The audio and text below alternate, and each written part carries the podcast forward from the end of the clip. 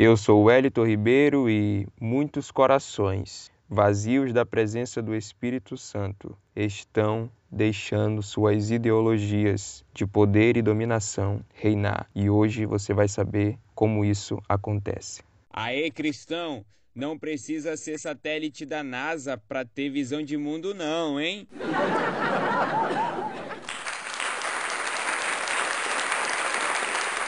Refeitos Kert, difundindo um cristianismo todo abrangente.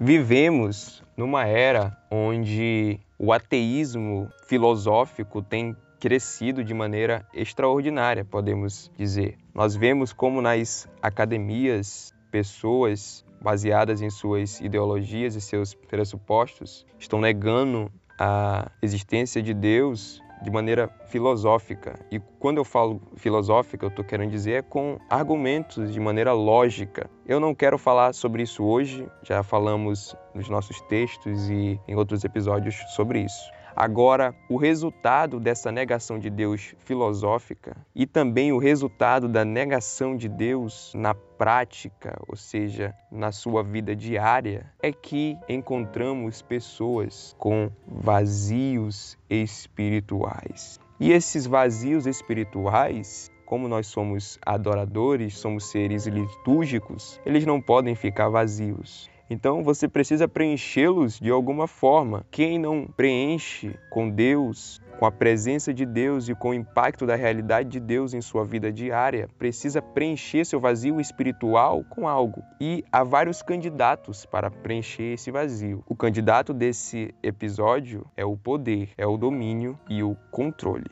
Nós podemos nos voltar para a política para preencher o vazio espiritual. E como isso acontece? Nós podemos ver nossos líderes políticos como redentores nossa orientação política como uma doutrina de salvação e converter nosso ativismo político em uma espécie de religião. E aqui eu quero citar dois exemplos históricos: um da esquerda ou extrema esquerda e outro da extrema direita. Vamos começar pela extrema esquerda, o comunismo. Nós vimos como isso se tornou palpável em vários países, aqui mesmo perto do Brasil. Nós estamos contemplando ainda as consequências desastrosas do comunismo como uma espécie de salvação, onde os líderes políticos são redentores, são aqueles que vão salvar aquela nação e onde também todo o ativismo político se torna uma espécie de religião. Então, não precisamos falar muito sobre as consequências desastrosas do comunismo como algo que está preenchendo o vazio espiritual de muitas pessoas. Mas também precisamos falar do nazismo e as consequências desastrosas que essa ideologia, e a gente pode falar de movimento também, trouxe dentro da história recente da humanidade. Então, quem não via Adolf Hitler como um redentor, como um salvador, aquele que vai resolver os nossos problemas, quem não via o nazismo como uma doutrina de salvação, no sentido de tirar, no sentido de excluir todos os males que as pessoas tinham naquele tempo. Quem não viu todo aquele ativismo político como uma espécie de religião, ou seja, um compromisso fundamental do coração de muitas pessoas estava no nazismo.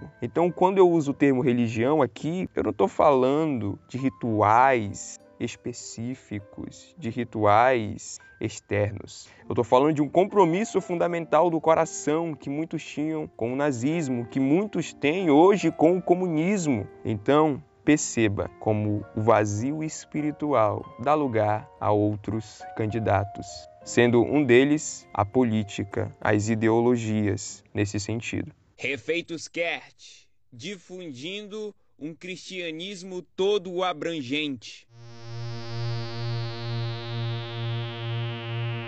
Um outro sinal de que a política se tornou um Deus falso é a ansiedade e o medo que vem como resultado da não eleição de um candidato que tem o apreço ou do próprio partido reinando ali nas cadeiras do Senado. Então perceba como isso é tão presente. Em 2018, alcançamos e ainda estamos vivendo uma polarização extrema. E como isso revela a idolatria? Revela dessa forma. Muitos agora, à espera de uma nova eleição no ano que vem, 2022, estão ansiosos e até com medo de uma possibilidade de seu candidato não ser eleito ou de um candidato ser reeleito e como isso pode tornar a sua vida impossível. Quantos já não falaram: se tal candidato for eleito, eu vou mudar de país, porque eu não conseguiria viver, o país iria quebrar. Ou seja,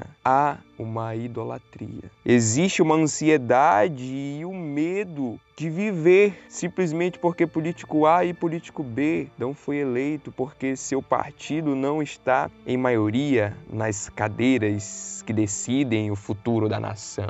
Nós não podemos cair nesse erro. Sabemos que é Deus que governa sobre todas as coisas. O coração dos governantes está nas mãos de Deus. Outro indicador da idolatria em nossa política é que os oponentes nunca estão equivocados, mas são sempre maus, ou seja, há uma demonização do outro lado, do outro partido. Você não consegue dizer, olha, eles estão errados em tais ideias. Não tem como isso acontecer na prática, isso é utopia. Ah, eles estão errados? Não. Você fala que eles são maus, que eles são demônios, que eles querem acabar com a vida das pessoas. Você não consegue olhar para as ideias e debater as ideias e mostrar com argumentos sólidos que aquilo não condiz com a realidade. O objetivo de prosperidade material da nação se torna um ídolo também quando o usamos para justificar a destruição do ambiente natural ou para permitir o abuso de indivíduos ou classe de pessoas. Então, dentro dessa espécie de controle, de dominância e de poder como um Deus falso, a prosperidade material também entra aqui e pode ser um ídolo quando você quer justificar a destruição do ambiente natural ou você está permitindo o abuso de indivíduos ou classe de pessoas. Também nessa questão de nação, de política e de controle, podemos falar que o objetivo da segurança militar da nação se torna um ídolo quando o utilizamos para justificar a remoção de direitos de livre expressão e processo judicial ou abuso de uma minoria ética. Então, a segurança militar da nação se torna destrutiva para a própria nação quando ela é um ídolo. Uma ideologia como o ídolo é uma explicação limitada e parcial da realidade que se eleva ao plano de última palavra sobre as coisas. Então você interpreta toda a realidade, por exemplo, a partir da ideologia do comunismo. Você tem que nortear toda a realidade a partir dessa ideologia e não a realidade moldando e transformando e adaptando essa ideologia para o bem da nação. E não só pode acontecer com ideologias de esquerda, também pode acontecer com ideologias da direita. Então devemos ter muito cuidado. A realidade é muito maior que nossas ideologias. Os ideólogos são incapazes de admitir que sempre há efeitos colaterais importantes para qualquer programa político. Eles não conseguem admitir que seus oponentes também têm boas ideias. Então, a ideologia é tão idólatra, é tão destruidora, é tão maléfica para a sociedade, para o bem comum, que você não consegue enxergar deficiências do seu plano, da sua ideologia, do seu programa político. E também você não consegue reconhecer que seus oponentes também podem ter boas ideias. Então veja como isso é tão real, como isso é tão presente no contexto brasileiro atual. Refeitos Kert, difundindo um cristianismo todo abrangente. Algumas pessoas podem ter escutado o episódio até aqui e pensar: poxa, eu não estou na classe política, eu não sou um ativista político, então eu acho que essa idolatria do poder, do controle, do domínio não se encaixa para mim.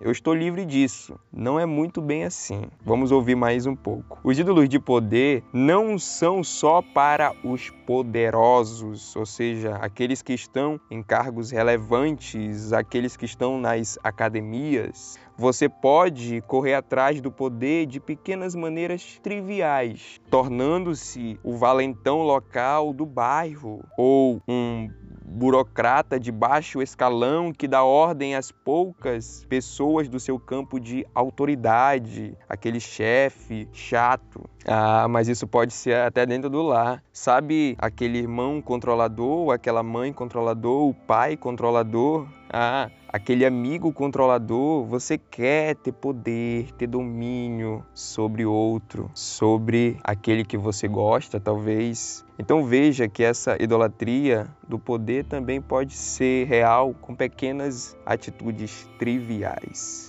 Além disso, ser seu próprio Deus e viver para a própria glória e poder leva ao tipo mais bestial e cruel de comportamento. Então você vai se relacionar, você vai participar de instituições, você vai propor ideias, projetos tudo para a sua própria glória, tudo para o seu próprio poder. Você vai, para manter seu poder, cometer atos ilícitos, você vai até machucar pessoas para manter seu poder, para manter seu controle. E você vai chegar àquilo que Thomas Hobbes, se eu não me engano, disse que o homem é o lobo do próprio homem. Então você vai se tornar alguém com um comportamento bestial e cruel, só para manter seu poder, só para manter seu controle. E qual é o modo eficaz de lidarmos com a idolatria do poder. É isso que nós vamos ver, é isso que nós vamos ouvir agora. Refeitos Kert, difundindo um cristianismo todo abrangente.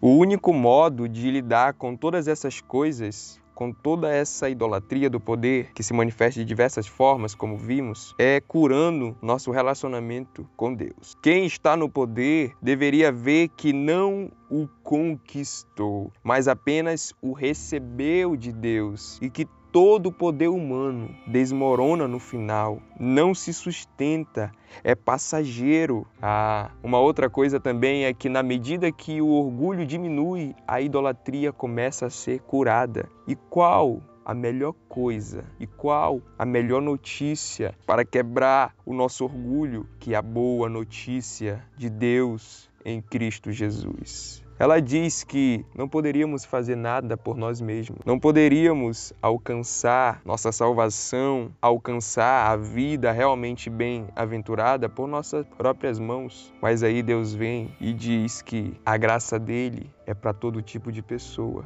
Não importa a minha conta bancária, não importa a minha beleza física, não importa a minha nacionalidade. Ele diz: Eu quero pessoas de toda tribo, povo, língua e nação. E o nosso orgulho desmorona, o nosso orgulho começa a diminuir e a idolatria começa a ser curada, porque o poder, o controle e o domínio é uma questão de orgulho. A morte do seu orgulho pode levá-lo a uma ressurreição. Você pode surgir no fim plenamente humano, com o coração terno e não endurecido. Mas para isso acontecer, nós precisamos reconhecer nosso pecado. Você precisa reconhecer o seu pecado. Nós precisamos reconhecer nossa necessidade e impotência e nos rendermos às misericórdias de Deus em Jesus Cristo. E só então nos tornaremos seguros em seu amor e assim seremos revestidos de poder de uma maneira que não nos leva a oprimir as pessoas. Agora estaremos em cargos de autoridades, em cargos de liderança, sabendo que devemos servir naquele local com base na forma como Deus os serviu em Cristo Jesus. E saberemos que estamos seguros no amor dele por causa daquilo que Cristo fez. Refeitos Kert, difundindo um cristianismo todo abrangente. Se você nos ouviu até aqui, eu quero te agradecer e eu espero e oro para que essa mensagem combate a idolatria do poder, do controle, do domínio sobre outros possa alcançar o seu coração e que você possa ser impactado ao ponto de servir aonde você está, baseado na forma como Deus lhe serviu em Cristo Jesus. E espero também que você compartilhe com alguém essa mensagem tão importante em meio a tanta polarização, a tanta ideologia e a tantas formas de domínios cruéis que desprezam a imagem de Deus no ser humano.